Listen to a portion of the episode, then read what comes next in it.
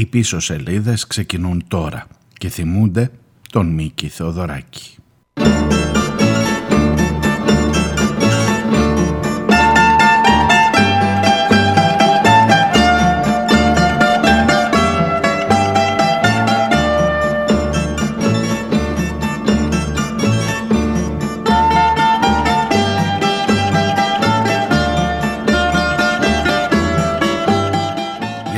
Γεια σας, γεια σας, καλώς ήρθατε.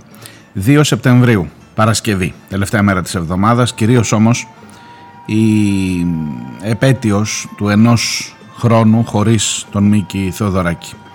Ο Σεπτέμβρης του 21 που έφυγε ο Μίκης, ε, μέχρι τον Σεπτέμβρη του 22, σε αυτόν τον χρόνο προφανώς έγιναν πολλά, ημέρα σημαδιακή και θα είναι, εκτιμώ από εδώ και πέρα, σημαδιακή η δεύτερη μέρα του Σεπτέμβρη κάθε χρόνο όχι μόνο γιατί θα γίνονται εκδηλώσεις και τιμές προς το μεγάλο ε, μουσουργό αλλά κυρίως γιατί έχουμε να ανακαλύψουμε πολλά ακόμα από το έργο του. Αυτή είναι η κατεύθυνση που δίνεται και στις εκδηλώσεις. Βεβαίως το επίκεντρο είναι στα Χανιά εκεί που αναπαύεται ο Μίκης Θοδωράκης στο νεκροταφείο του Γαλατά δίπλα στους, ε, στον πατέρα του, στη μητέρα του και στον αδερφό του.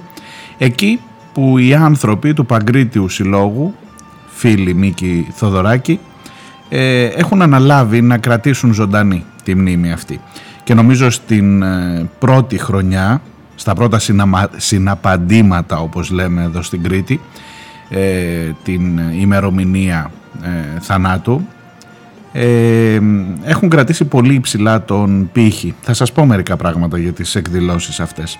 Εκεί, στα Χανιά, θα βρίσκομαι κατά πάσα πιθανότητα και την ώρα που ακούτε αυτή την εκπομπή, ε, ζώντας αυτές τις στιγμές, όπως ε, θεωρώ ότι ήταν μεγάλη μου τιμή που έζησα και πέρυσι, τον ε, αποχαιρετισμό σε αυτή την πόλη, στα Χανιά, σε αυτή την όμορφη πόλη για την οποία έγραψε ο Γιάννης Θοδωράκης τους στίχους, ο Μίκης μελοποίησε στο έργο Λιποτάκτες, εκεί στον κήπο του σπιτιού, στον Γαλατά, όπως σας έλεγα και πέρυσι.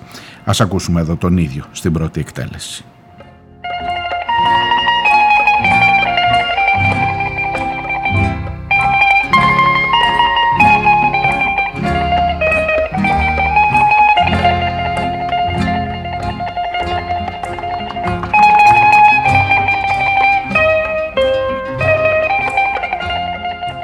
Μπουζούκι εδώ είναι του Μανώλη Χιώτη φυσικά και η κιθάρα του Δημήτρη Φάμπα. Στα, στην ερμηνεία ο ίδιος σε μια εκτέλεση που δεν μοιάζει με την φωνή του Μίκη Θοδωράκη από, τις, από, τα πρώτα, ε, από τις πρώτες μουσικές του ερμηνείες ε, ο ίδιος ο συνθέτης για τα Χανιά.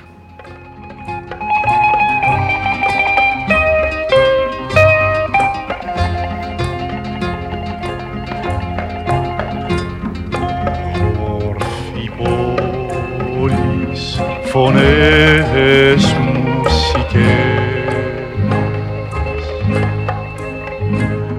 απέραντι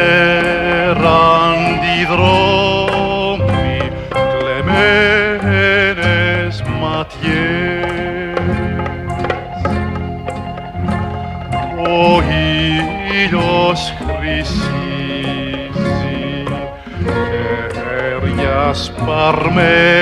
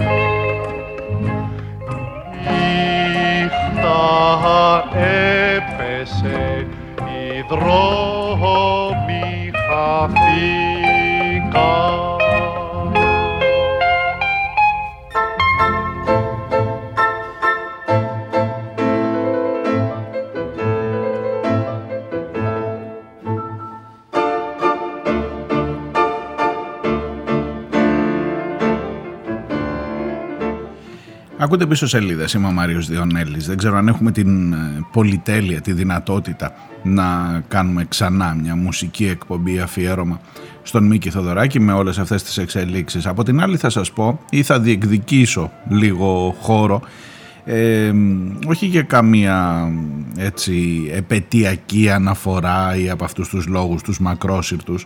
Ε, τουλάχιστον για τη μουσική του για να πάρει λίγο παραπάνω χώρο. Ξέρω ότι σήμερα για παράδειγμα το δεύτερο πρόγραμμα με, και πολύ καλά κάνει όλη την ημέρα παίζει ε, μουσικές του Μίκη Θοδωράκη θα επιδιώξω και στις πίσω σελίδες να ακουστούν λίγο παραπάνω οι μουσικές αυτές. Ξέρετε και γιατί άλλο. Για να πάρουμε και λίγο αέρα βρε παιδί μου διότι η πρώτη εβδομάδα της σεζόν έφτασε είδατε πότε έφτασε η Παρασκευή και ούτε που το, εγώ τουλάχιστον ούτε που το κατάλαβα. Με υποκλοπές, με Καραμανλή, με Γκορμπατσόφ, με όλα αυτά ε, σαν να μας πήρε λίγο από τα μούτρα το φθινόπωρο. Κακιά λέξη είπα, ε. όχι μια χαρά είναι το φθινόπωρο. Λοιπόν, ε, θέλω να σας πω μερικά πράγματα. Καλά και για την επικαιρότητα, ας τα αφήσουμε για το δεύτερο μέρος και για την Επιτροπή Θεσμών και Διαφάνειας και για το θέμα των υποκλοπών και για τις παρενέργειες της ομιλίας Καραμανλή στα Ανόγια και για την προσπάθεια ε, δολοφονίας χαρακτήρα του Καραμανλή ε, από τους ίδιους δηλαδή, από το ε, εσωτερικό της Νέας Δημοκρατίας. Αλλά αφήστε τα λίγο όλα αυτά. Να σας πω κυρίως για τις εκδηλώσεις που έχουν ετοιμαστεί στα Χανιά προς τιμήν του Μίκη Θοδωράκη.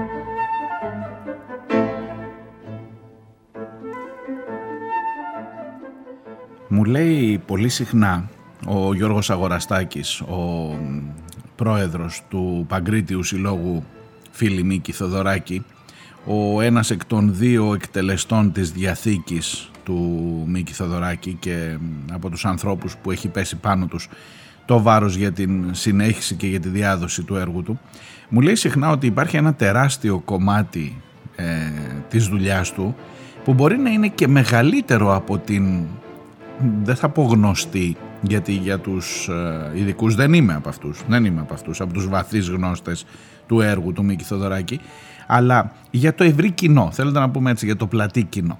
Για το κοινό του επιτάφιου, για το κοινό των μεγάλων επιτυχιών, ε, των ε, τραγουδιών που άγγιξαν και που συνδέθηκαν με τους λαϊκούς αγώνες.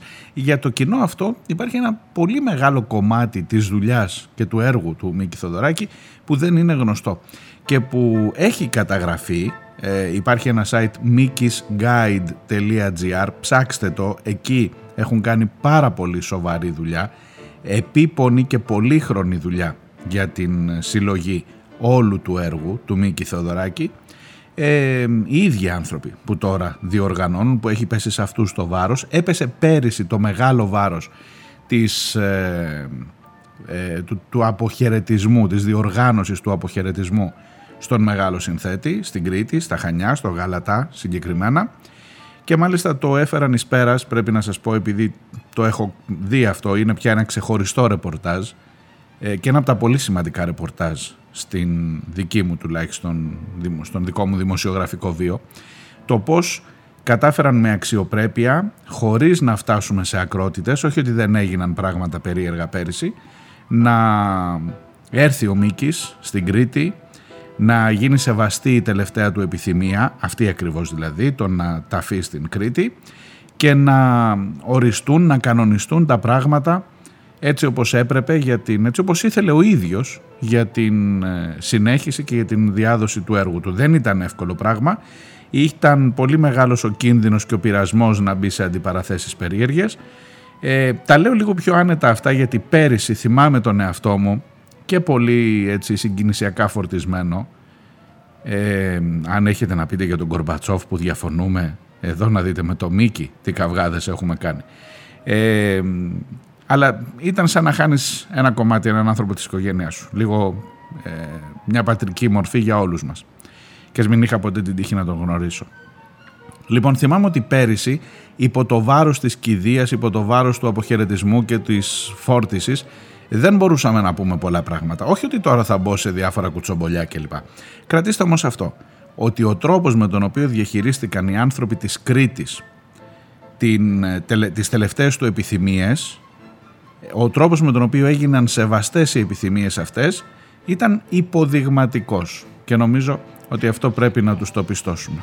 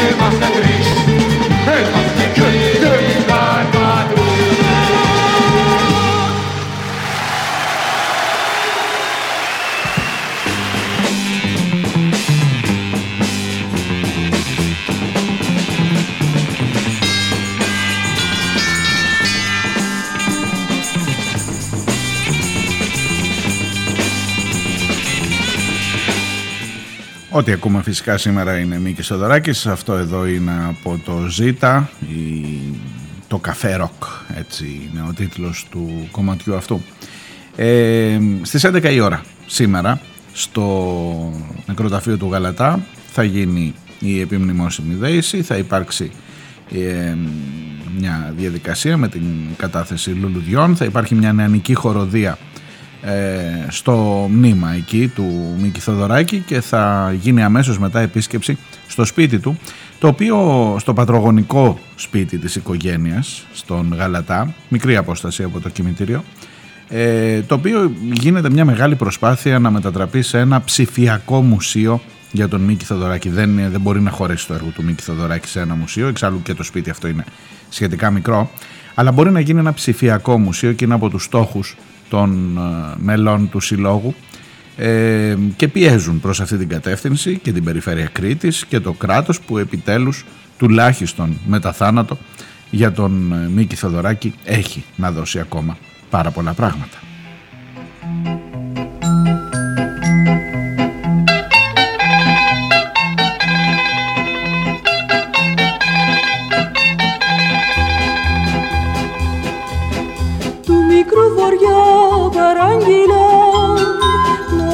Καλό παιδάκι. Μη μου χτυπάει πορτοφύλλα και στο παραθυράκι. Γιατί στο σπίτι που αγρυπνώ η αγάπη μου πεθαίνει. Και μες στα δάκρυα την κοιτά που μόλις ανασένει. Γεια σας περβόλια, γεια σας ρεματιές Γεια σας φιλιά και γεια σας αγκαλιές. Γεια σας η κάδη και ξανθή αλή Γεια σας η όρκη η παντοτινή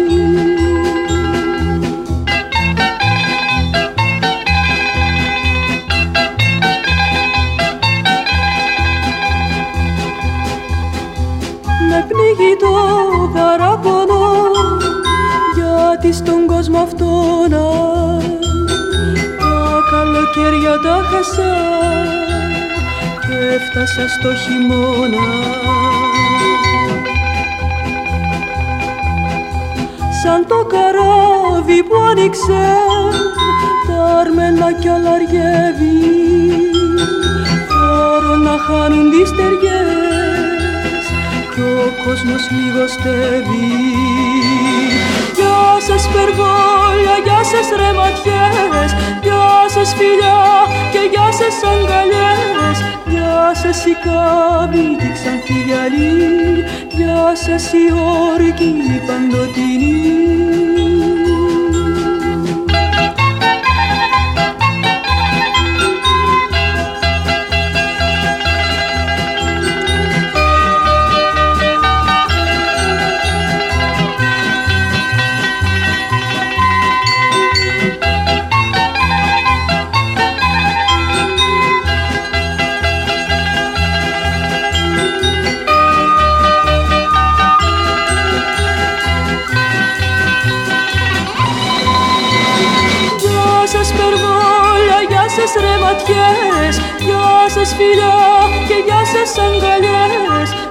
σας η κάδη και η ξανθή αλή. Γεια σας η όρκη η παντοτινή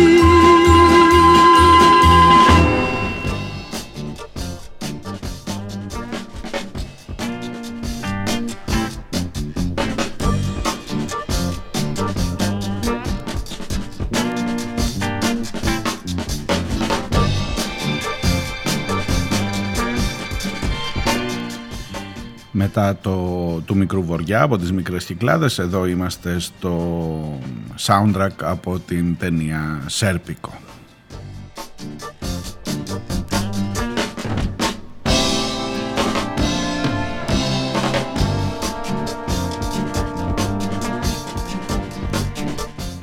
Το κεντρικότερο σημείο των εκδηλώσεων για τον Μίκη Θοδωράκη στα Χανιά είναι η συναυλία που δίνεται αύριο το βράδυ, το Σάββατο, ε, στο Θέατρο της Ανατολικής Στάφρου στα Χανιά.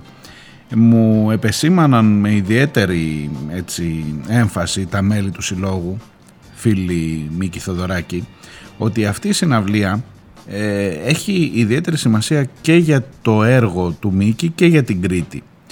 Ε, από την οποία ήταν επηρεασμένο ε, σε πολύ μεγάλο βαθμό όχι μόνο ο Ζορμπάς που είναι ο Χανιώτης Συρτός που και πέρυσι ε, τα λέγαμε και που είναι κάτι γνωστό δεν τα έλεγα εγώ δηλαδή ε, ότι ο Χανιώτης Συρτός είναι εκείνος που ενέπνευσε τον Ζορμπά ίσως το πιο εμβληματικό έργο του και πιο τουριστικό και πιο εμπορικό ναι, έργο του Μίκη Θοδωράκη. Ωστόσο οι ρυθμοί, οι μουσικές, ε, ο ήχος της Κρήτης είναι σε πολύ μεγάλο μέρος. Σχεδόν στο σύνολο του έργου του έχει μέσα αυτές τις, ε, αυτούς τους ήχους. Ε, και ξέρετε επειδή στην Κρήτη έχουμε έναν ε, πάντα έτσι μια, μια τάση να μεγαλοποιούμε τα πράγματα ψάχνοντας λιγάκι ή τουλάχιστον διαβάζοντας από την ε, ανακοίνωση που έρχεται συνοδεύοντας τη συγκεκριμένη συναυλία θα σας πω ότι ε, όσοι ξέρουν την ιστορία του Μίκη και όσοι έχουν παρακολουθήσει η Τατιάνα Παπαγεωργίου για παράδειγμα είναι μια γυναίκα που έχει δουλέψει πάρα πολύ με τον ίδιο τον Μίκη Θοδωράκη για την δημιουργία αυτού του έργου. Ε, η κορυφαία λοιπόν συναυλία που θα δοθεί αύριο το βράδυ, αν είστε στην Κρήτη ή αν έχετε, αν ακόμα και τελευταία στιγμή μπορείτε να κανονίσετε, έπρεπε να σας το έχω πει πιο νωρίς από την αρχή της εβδομάδας, θα ήταν πολύ ενδιαφέρον να βρεθείτε εκεί. Ε, λέγεται, έχει τίτλο «Ο Μίκης και η Κρήτη, συμφωνικά έργα και τραγούδια».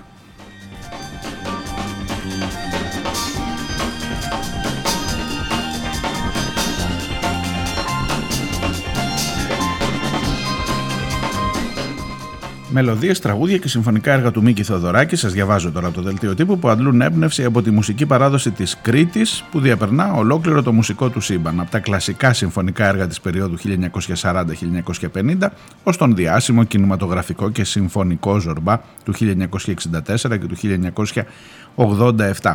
Θα παρουσιαστεί μάλιστα σε πρώτη εκτέλεση στην Κρήτη το κριτικό κονσέρτο για πιάνο και ορχήστρα το οποίο ενσωματώνει τον σιρτό χανιώτικο στην αρχική του μορφή, ένα έργο που πρωτοέγραψε και διεύθυνε ο 26χρονος Μίκης Θοδωράκης στην πρώτη του συναυλία στα Χανιά το 1951.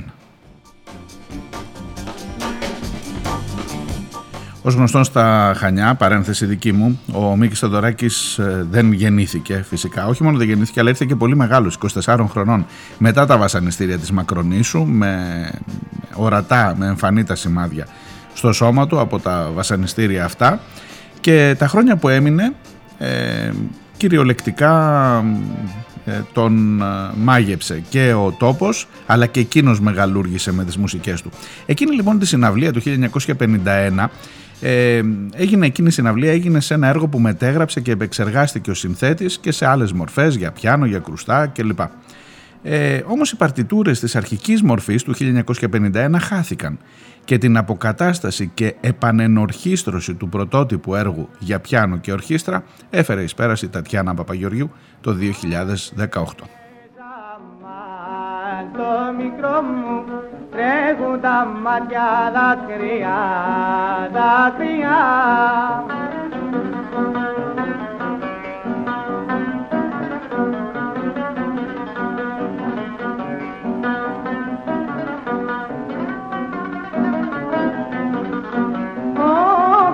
Τα μάτια δάκρυ άμα πείστε τα κιάστρε κουν μα πείστε τα κιάστρεχουν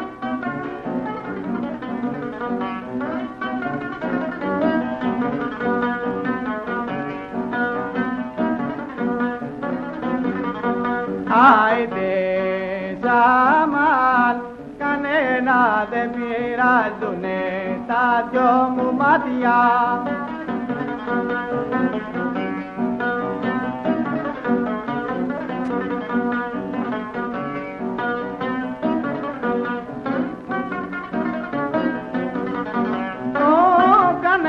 Δεν πειράζουν ναι μόνο τη γης πως βρέχουν μόνο τη γης πως βρέχουν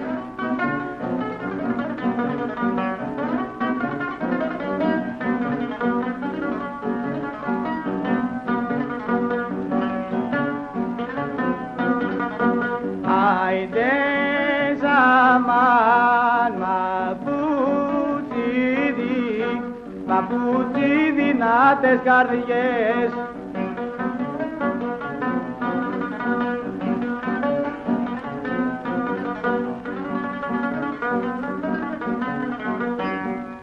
Από τις δυνατές καρδιές ήταν έτσι δική μου, ήταν έτσι δική μου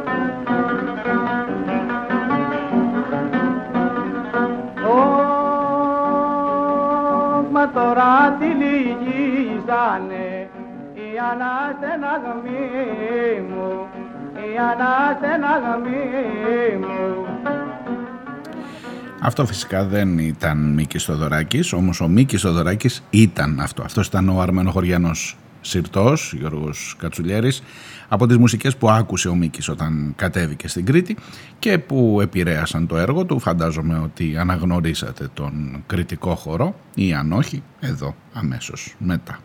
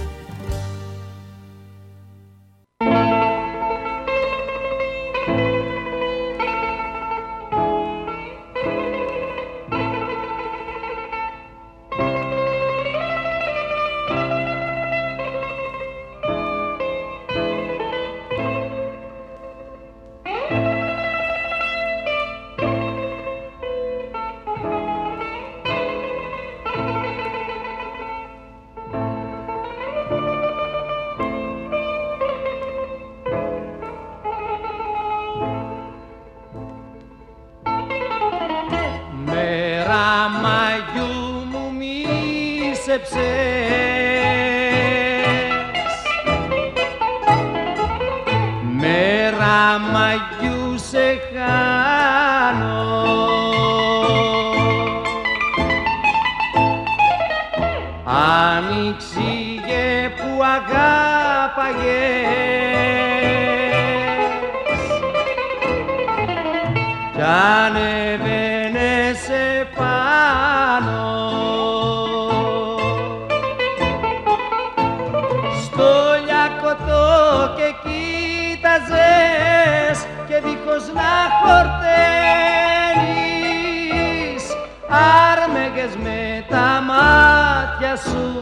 το φως της οικουμένης.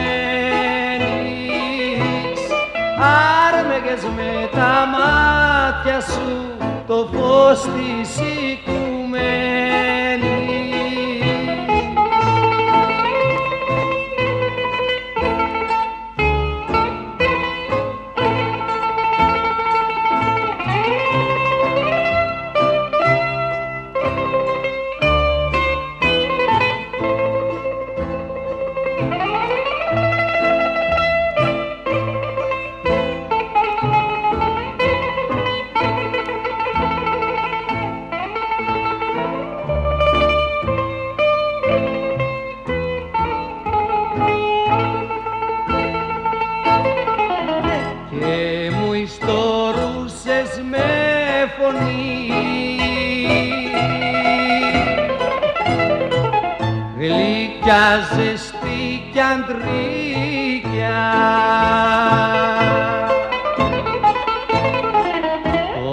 Όσα σαν μύτε του γυαλού. Δεν φτάνουν τα χαλιά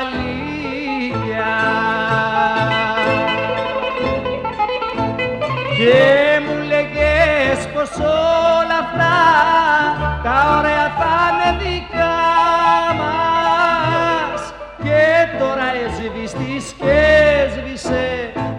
amigos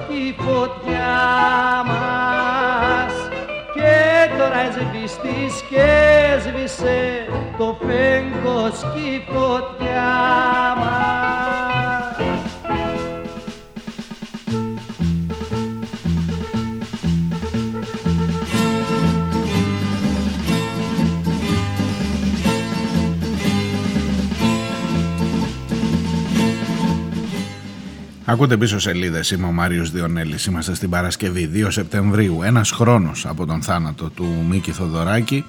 Και σήμερα ε, προσπαθώ τουλάχιστον να βάλουμε λίγο περισσότερο τις μουσικές του. Η επικαιρότητα με τα τρέχοντα που σίγουρα μην ανησυχείτε καθόλου εκεί θα είναι και από εβδομάδα και αν θα μας περιμένει αγριεμένη και με μεγάλες ορέξεις για φέτος, για αυτό εδώ το φθινόπωρο.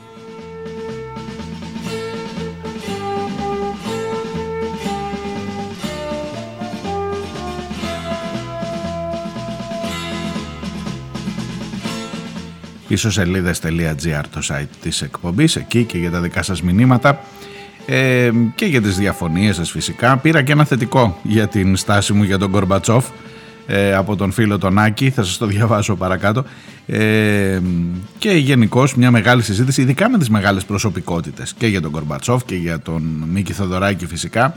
Έχεις να τσακώνεσαι έχουμε, για χρόνια θα έχουμε να τσακωνόμαστε μην ανησυχείτε καθόλου ε, έχω την εντύπωση μόνο, εντάξει δεν θέλω να ξανά επιμείνω, τα άπατα ξανάπα, ότι οφείλεις να μένεις με την ε, πρέπουσα απόσταση από όλα τα γεγονότα.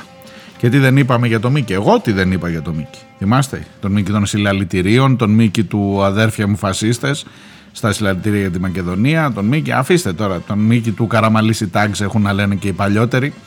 Παρόλα αυτά, όταν τελειώνει η ζωή ενός ανθρώπου, όχι επειδή ο νεκρός δικαιώνεται, ο, τρίχες, μπουρδες. Όταν αυτές οι ζωές τελειώνουν, οφείλεις να κάνεις μια σούμα πιο, πιο ψηλά από τα πράγματα. Λίγο φτάνοντας στο επίπεδο τους. Αυτό. Ε, σας είπα ότι και πέρυσι ήταν ιδιαίτερα φορτισμένες. Αν θέλετε δεν θα ξανανοίξω, δεν θα κάνω επανάληψη των περσινών εκπομπών για τον Μίκη. Ε, στο πίσω σελίδες.gr μπορείτε να πάτε ένα χρόνο πίσω να τις δείτε. Ήταν εκείνες φορτισμένες, ιδιαίτερα φορτισμένες εκπομπές και ειλικρινά ο αποχαιρετισμός στον άνθρωπο αυτόν ήταν δύσκολος, ήταν βαρύς και ήταν ε, με πάρα πολλά νοήματα. Σου, σου έδινε πολλές αφορμές για να σκεφτείς πρώτα και για να συζητήσεις φυσικά παραπέρα. Λοιπόν το σταματώ μέχρι εδώ, δεν σταματώ τις μουσικές του, πάμε λίγο να δούμε. Από τον Μίκη Θοδωράκη στον Κώστα Καραμανλή. Ναι ξέρω ακούγεται λίγο η Ιεροσιλία.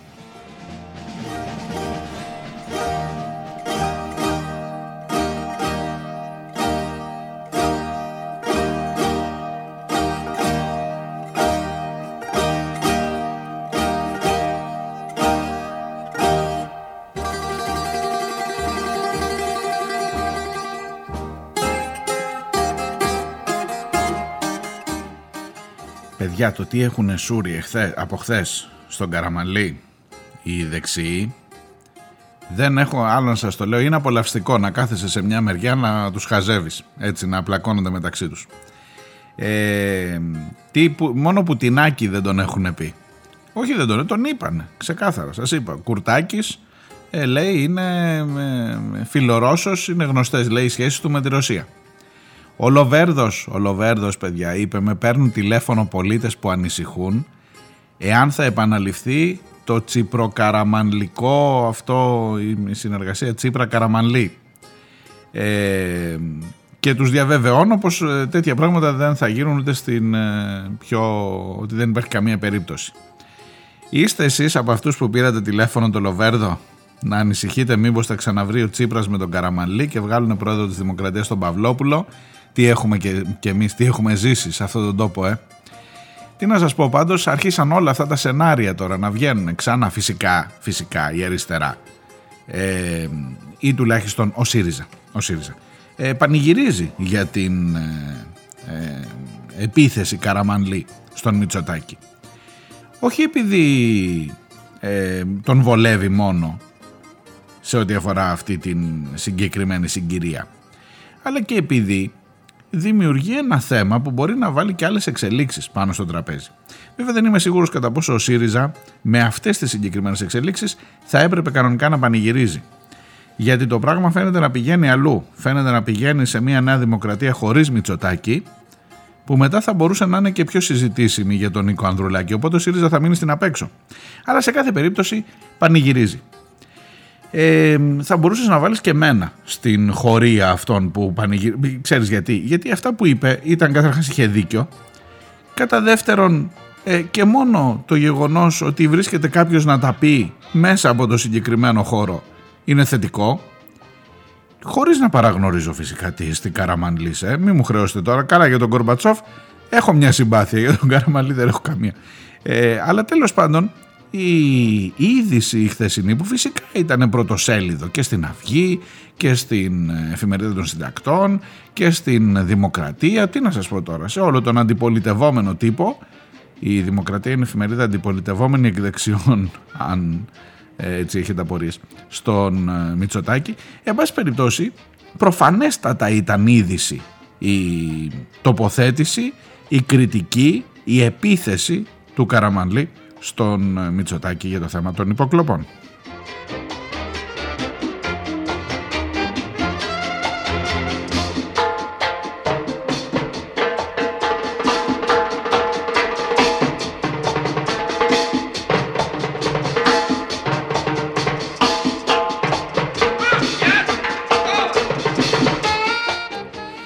Εχθές ο Ανιψιός, ο Γρηγοριάδης, και ο Καραμαλής Ανιψιός είναι του μεγάλου, του Εθνάρχη.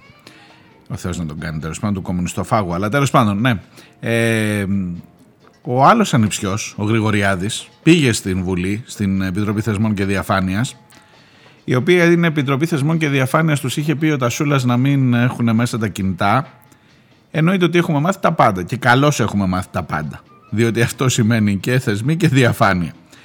Ε, και πήγε και τον, τον ρωτούσαν, σε ρωτάν, είσαι ο ανιψιός του Πρωθυπουργού, τέος Γενικός Γραμματέας στο, στο, στο γραφείο του, γραμματέας σε πάση περιπτώσει, ε, το alter ego, ο άνθρωπος για τις βρώμικες δουλειές, και σε ρωτάνε απέναντί σου, είναι απέναντί σου οι βουλευτές του Ελληνικού Κοινοβουλίου και σου λένε πες μας, έχει προηγηθεί ο Καραμανλής που έχει πει ότι μπροστά στο θέμα του, της, ε, πώς το λένε, της μη απαξίωσης των θεσμών το απόρριτο καταραίει. Αυτό είπε χθες το βράδυ ο Καραμανλής. Ο Γρηγοριάδης δεν καταλαβαίνει τίποτα. Σου λέει παρακολουθήσατε τον Ανδρουλάκη, απόρριτο. Παρακολουθούνται άλλοι, απόρριτο. Γιατί παρακολουθήσατε τον Ανδρουλάκη, απόρριτο. Δηλαδή σας έχω γραμμένους εκεί που δεν πιάνει μελάνη, δεν, ό,τι και να μου πείτε εγώ θα λέω απόρριτο. Αυτό ήταν το σκηνικό στην ε, Επιτροπή Θεσμών και Διαφάνειας, τρομάρα της. Λοιπόν, απόρριτο σου λέει. Τίποτα ρε φίλε, δεν θα μάθεις τίποτα. Ε, επίσης στην ερώτηση, ακούστε τώρα εδώ έχει πλάκα. Στην ερώτηση παρακολουθούνται άλλοι πολιτικοί, εκτός από το απόρριτο είπε ε, δεν θα πω ούτε ναι ούτε όχι. Κάτσε να το κάνω αυτό λίγο παράδειγμα δικό μου. Σου λέει ο άλλος τι να σου πω, κάτσε να βρούμε ένα παράδειγμα. Έχεις τα γλυκά πάνω στο τραπέζι και τσουπ λείπει ένα την ώρα που γύρισε. Και σου λέει, ρε, εσύ, φαγής. Άμα πεις όχι, ε, σώσεις λίγο την κατάσταση. Όχι. Δηλαδή, άμα είναι να πεις ψέμα, πες το ρε φίλε. Όχι, όχι, όχι, δεν το έφαγα εγώ. Άμα είναι να πεις εσύ το έφαγες. Και να σου πεις, δεν θα πω ούτε ναι ούτε. Άστα να πάει στο καλό. Άστα να πάει. Καταλάβαμε. Καταλάβαμε πάρα πολύ καλά για το αν παρακολουθούνται άλλοι. Δηλαδή, αν παρακολουθούνται άλλοι, άλλοι πολιτικοί, υπάρχουν δύο δρόμοι. Να απαντήσεις, αφού δεν θέλεις να απαντήσεις, ναι. Να απαντήσεις όχι, όχι, τι είναι αυτά που λέτε. Είναι δυνατόν, μόνο τον Ανδρουλάκη παρακολουθούσαν. Και υπάρχει και ο δρόμος να πεις, δεν θα σας πω ούτε ναι ούτε όχι. Τι καταλαβαίνεις εσύ, πες μου. Εσύ εδώ που συζητάμε τώρα, τι καταλαβαίνεις.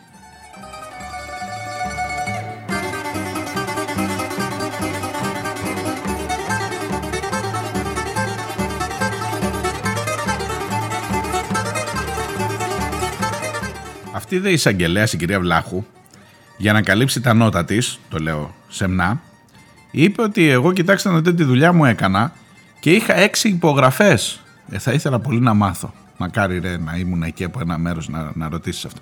Θα ήθελα πολύ να μάθω ποιες είναι οι έξι υπογραφές. Υπάρχουν έξι άνθρωποι που υπέγραψαν ότι πρέπει να παρακολουθηθεί ο Ανδρουλάκης.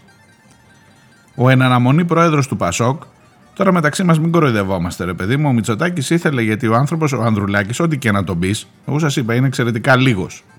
Το, το μόνο που λέει είναι αν δεν βρέξει θα λιάσει. Αυτό έχω καταλάβει εγώ για τον Ανδρουλάκη.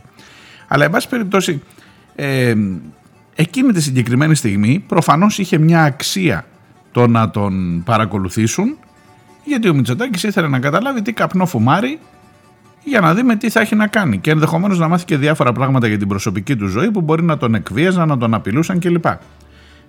Λοιπόν, έχεις αυτό, γιατί αυτό έγινε τώρα, άλλο που δεν το λέμε, εκτός αν, αν υπάρχει κάτι άλλο. Ξέρω εγώ να μας αποδειχτεί ξαφνικά ο, ο Ανδρουλάκης Ματαχάρη, να είναι διπλός πράκτορας, να δουλεύει για τους Ρώσους, για τους Κινέζους, για τους Τούρκους. Ξέρω εγώ, τι, τι να φανταστώ άλλο.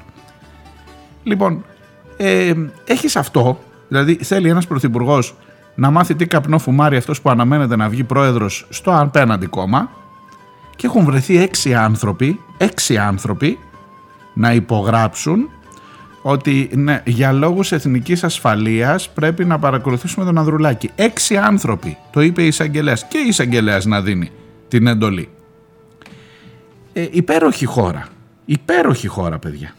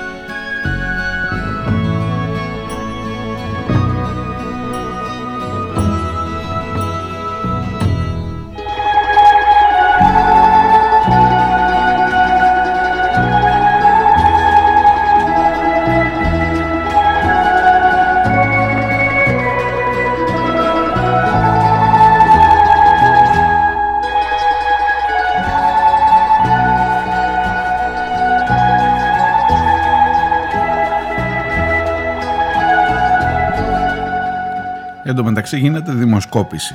Ακούστε τώρα. Και ρωτάνε μεταξύ άλλων, δεν σας πω τώρα ποσοστά κλπ. Η Νέα Δημοκρατία είναι πρώτη. Σε όλες τις δημοσκοπήσεις είναι πρώτη. Παρόλα αυτά, παρόλα αυτά που γίνονται, η Νέα Δημοκρατία είναι πρώτη. 9 μονάδες τώρα, η προηγούμενη ήταν 8 μονάδες. Αλλά δεν θέλω να μείνω στα ποσοστά εγώ, ούτε να σας πω τώρα των κομμάτων, τι παίρνει ο καθένας κλπ. Ε, άλλο με καίει. Πιστεύετε τον Πρωθυπουργό που λέει ότι δεν ήξερε ποιους παρακολουθούσε η ΕΕΠ. 6 στους 10 απαντούν όχι, δεν τον πιστεύουμε. Γράφουν οι τίτλοι.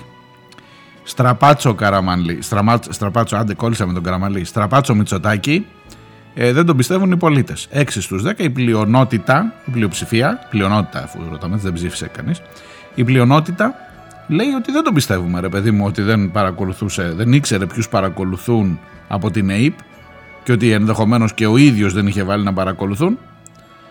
Αλλά εμένα η είδηση δεν είναι εκεί. Εμένα η είδηση είναι στους άλλους τέσσερις.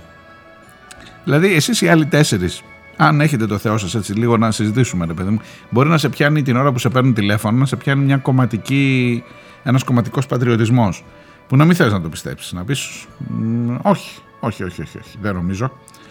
Ε, ενώ ξέρεις τι γίνεται, στην δημοσκόπηση λες όχι, όχι, όχι, δεν παρακολουθώ, τι λέτε τώρα. Εγώ θέλω, ε, αν υπάρχει κάποιος που πραγματικά πιστεύει ότι ο Πρωθυπουργός δεν ήξερε ε, να στο γενικεύσω λίγο για να μην πηγαίνουμε μόνο με το Μητσοτάκι. Βάλε και Τσίπρα, βάλε και Καραμανλή, βάλε και άλλους. Ε, ότι ο πρωθυπουργ, οι πρωθυπουργοί δεν ξέρουν ποιους παρακολουθεί η ΕΕΠ. Θέλω να μιλήσω μαζί σας με εσάς τους τρεις-τέσσερις, πόσοι είστε; Ε, να δω ρε παιδί μου, κάτι έχει πάει στραβά. Κάτι έχει πάει στραβά. Δηλαδή, ή έχεις πολύ μεγάλη εμπιστοσύνη στην, στους θεσμούς, ξέρω εγώ στους πρωθυπουργούς, ή κάτι άλλο έχει πάει στραβά, δεν γίνεται, δεν εξηγείται. Με προβληματίζει όχι το 6 στους 10 που είναι είδηση ότι ναι δεν πιστεύουν το Μητσοτάκι, με προβληματίζει το 4 στους 10 που τον πιστεύουν.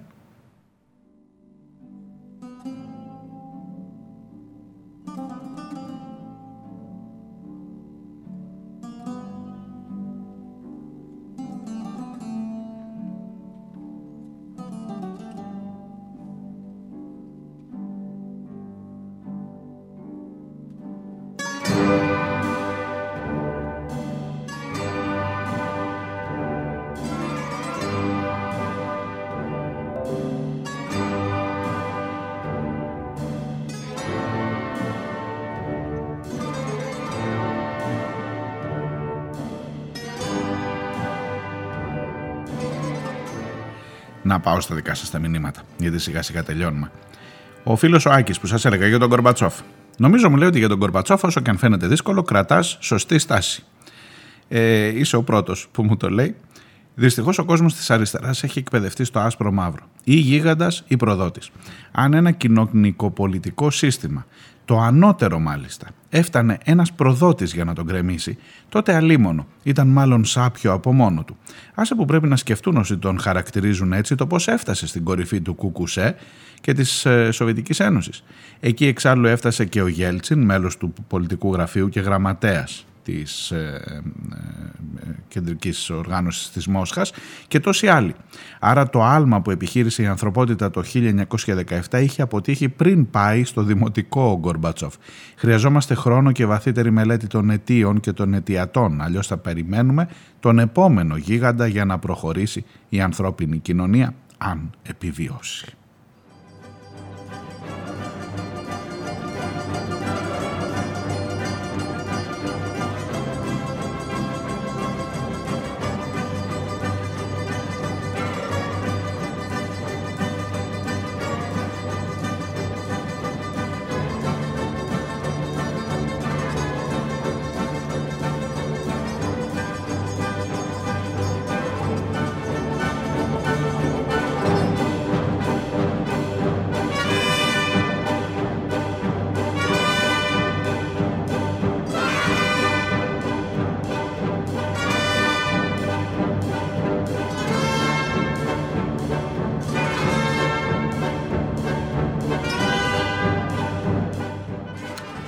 Φίλος ο Μήνος Ήκαρο μου γράφει: Ακόμα ψάχνω τους λόγους για τον πόλεμο της Ρωσίας. Ακόμα έχω αναπάντητα ερωτήματα. Για ποιο λόγο ξεκίνησε ένας τέτοιος πόλεμος; Υπάρχει θεσμός ο οποίος είναι υπεύθυνος για τον συγκεκριμένο πόλεμο, όπως ο ΟΗΕ. Εμείς έχουμε υποχρέωση να ασχοληθούμε με αυτόν τον πόλεμο.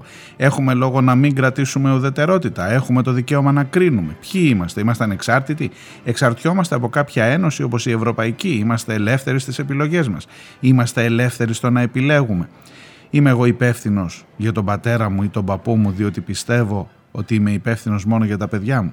Τι γίνεται; Το μόνο που μπορώ να δεχτώ είναι ότι μπορώ να λέω την αλήθεια, αλλά δεν μπορώ να την πράττω. Εκεί η παρούσα δημοκρατία με κολλάει σε έναν τοίχο, αν ή μπορώ να κάνω οτιδήποτε. Και μου είχε στείλει κι άλλο ένα την προηγούμενη, μια μέρα πριν, ο Μίνο Ήκαρο, μου λέει: Καλό φθινόπωρο, καλή αρχή. Ε, ευχόμουν, λέει, να είχα πέσει θύμα υποκλοπών, γιατί έχει περάσει στα κορίτσια μη σου πω ότι ο Ανδρουλάκη. Γιατί έχει πέρασει στα κορίτσια. Μη σου πω ότι ο Ανδρουλάκης θα βγει και άντρας της χρονιάς τελικά στα περιοδικά. Αυτό κολλάει που έλεγα ότι κάθεται, δεν μιλάει, μιλούν οι άλλοι, τσακώνονται γι' αυτόν, είναι στην Ευρωβουλή και τελικά κερδίζει πόντους ως παρακολουθούμενος, ως θύμα της ε, παρακολούθησης.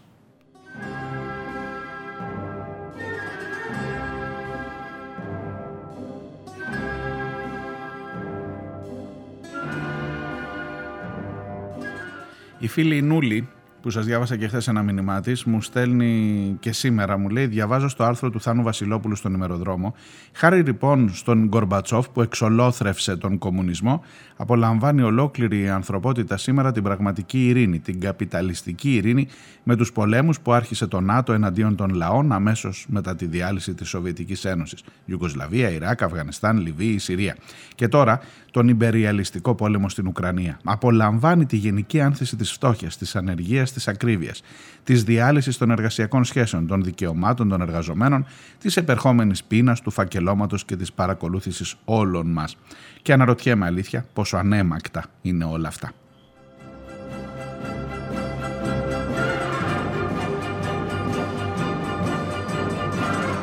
Ακούστε, ακούστε, μπορεί να την πάμε αυτή τη συζήτηση πολύ μακριά. Εγώ τις απόψεις μου τις είπα. Τα χρεώνεται όλα αυτά στον Κορμπατσόφ. Θα ήταν πάρα πολύ βολικό μωρέ και εμένα θα με, θα, θα με, ξέρεις τι εύκολο θα ήταν. Να πω ότι για όλα αυτά, όχι ότι δεν φταίει ο Γκορμπατσόφ για πράγματα, ότι δεν κατάλαβε ότι την είχαν στημένη, ότι δεν πήρε χαμπάρι τι ακριβώς ήταν ο καπιταλισμός που ήταν απ' έξω σαν σκυλί πεινασμένο να μπει μόλις άνοιξε η πόρτα από το κοτέτσι και την άνοιξε εκείνος χωρίς να είναι προετοιμασμένη η ο λαός τουλάχιστον στη Σοβιετική Ένωση. Αλλά όλα αυτά εδώ θα τα χρεώσετε αυτού νου. Ξέρεις τι γίνεται, άμα τα χρεώσεις, δεν στο λίγο ανάποδα, άμα τα χρεώσεις όλα αυτά σε έναν άνθρωπο, πάει να πει να αυτό που έλεγε ο Άκης πριν. Ότι ρε παιδί μου, κάποια στιγμή θα έρθει ένας επόμενος, ξέρω εγώ τι θα είναι, μαρμαρωμένος βασιλιάς, ξέρω εγώ ποιος θα είναι, ο επόμενος Λένιν που θα προκύψει μπροστά μας. Και χωρίς να έχουν αλλάξει συγκυρίες, χωρίς να έχει γίνει τίποτα, με έναν άνθρωπο πάλι θα τα πάρουμε όλα πίσω, παιδιά. Και τα εργατικά δικαιώματα και την ε, διάλυση των εργασιακών σχέσεων θα την ανατρέψουμε και τα πάντα, τα πάντα, θα τα πάρουμε όλα πίσω. Είναι πολύ απλοϊκό αυτό. Και συγγνώμη, ενώ τον εκτιμώ και τον Θάνο Βασιλόπουλο και τον Ημεροδρόμο και τον Νίκο Μπογιόπουλο, νομίζω ότι κάνουν λάθος. Και επίσης κάνουν λάθος σε αυτή την ιστορία περί εξολόθρευσης του κομμουνισμού.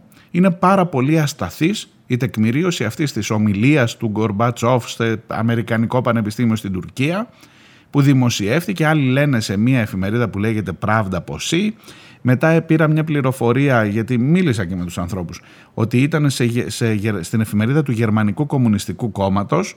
Μετά είναι μια άλλη πληροφορία ότι σε εφημερίδα της Σλοβακίας δημοσιεύτηκε αυτό.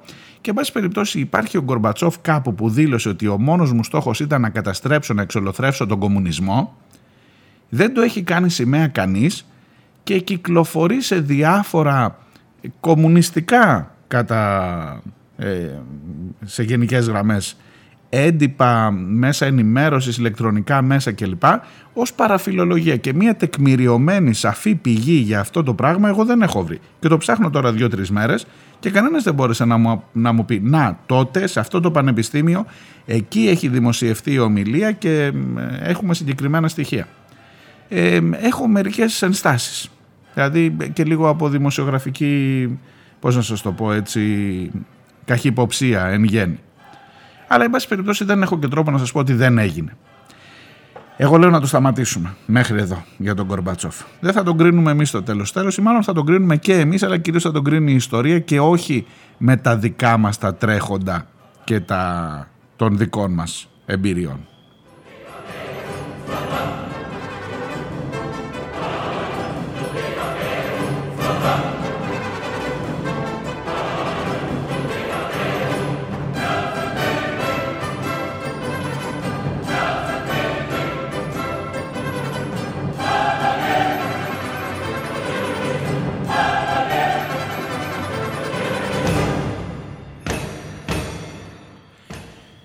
Αυτά για σήμερα. Σας χαιρετώ. Καλό Σαββατοκύριακο. Θα τα πούμε τη Δευτέρα. Να είστε καλά, να προσέχετε.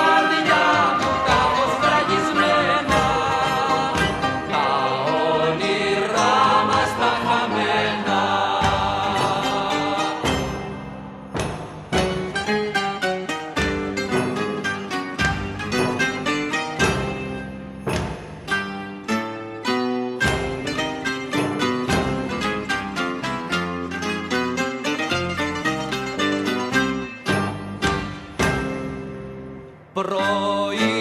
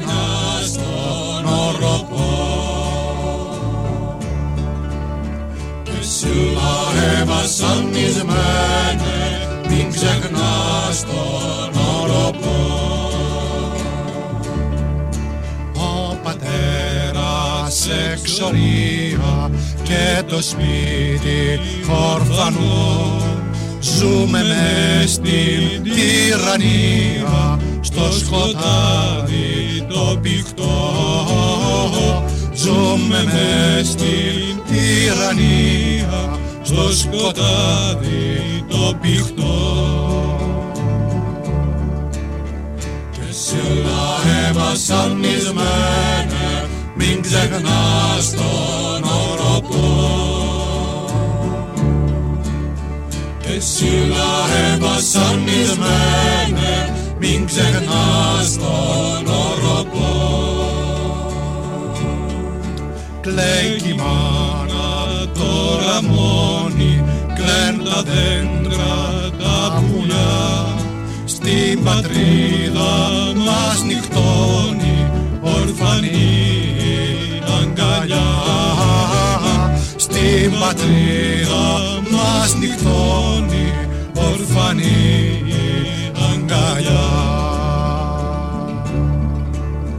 Και σου λαέβα σαπνισμένε μην ξεχνάς τον οροπό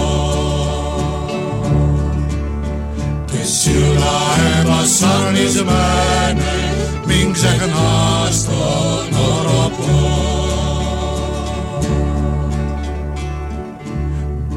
Μες στα σύρματα κλεισμένη μα η καρδιά μας πάντα φύγει πάντα ίδιος ορκωσμένη λευτεριά και προκοπή. Πάντα ίδιος ορκωσμένη λευτεριά και προκοπή και σύλλα ευασανισμένε μην ξεχνάς τον οροπό Σύλλα ευασανισμένε μην ξεχνάς τον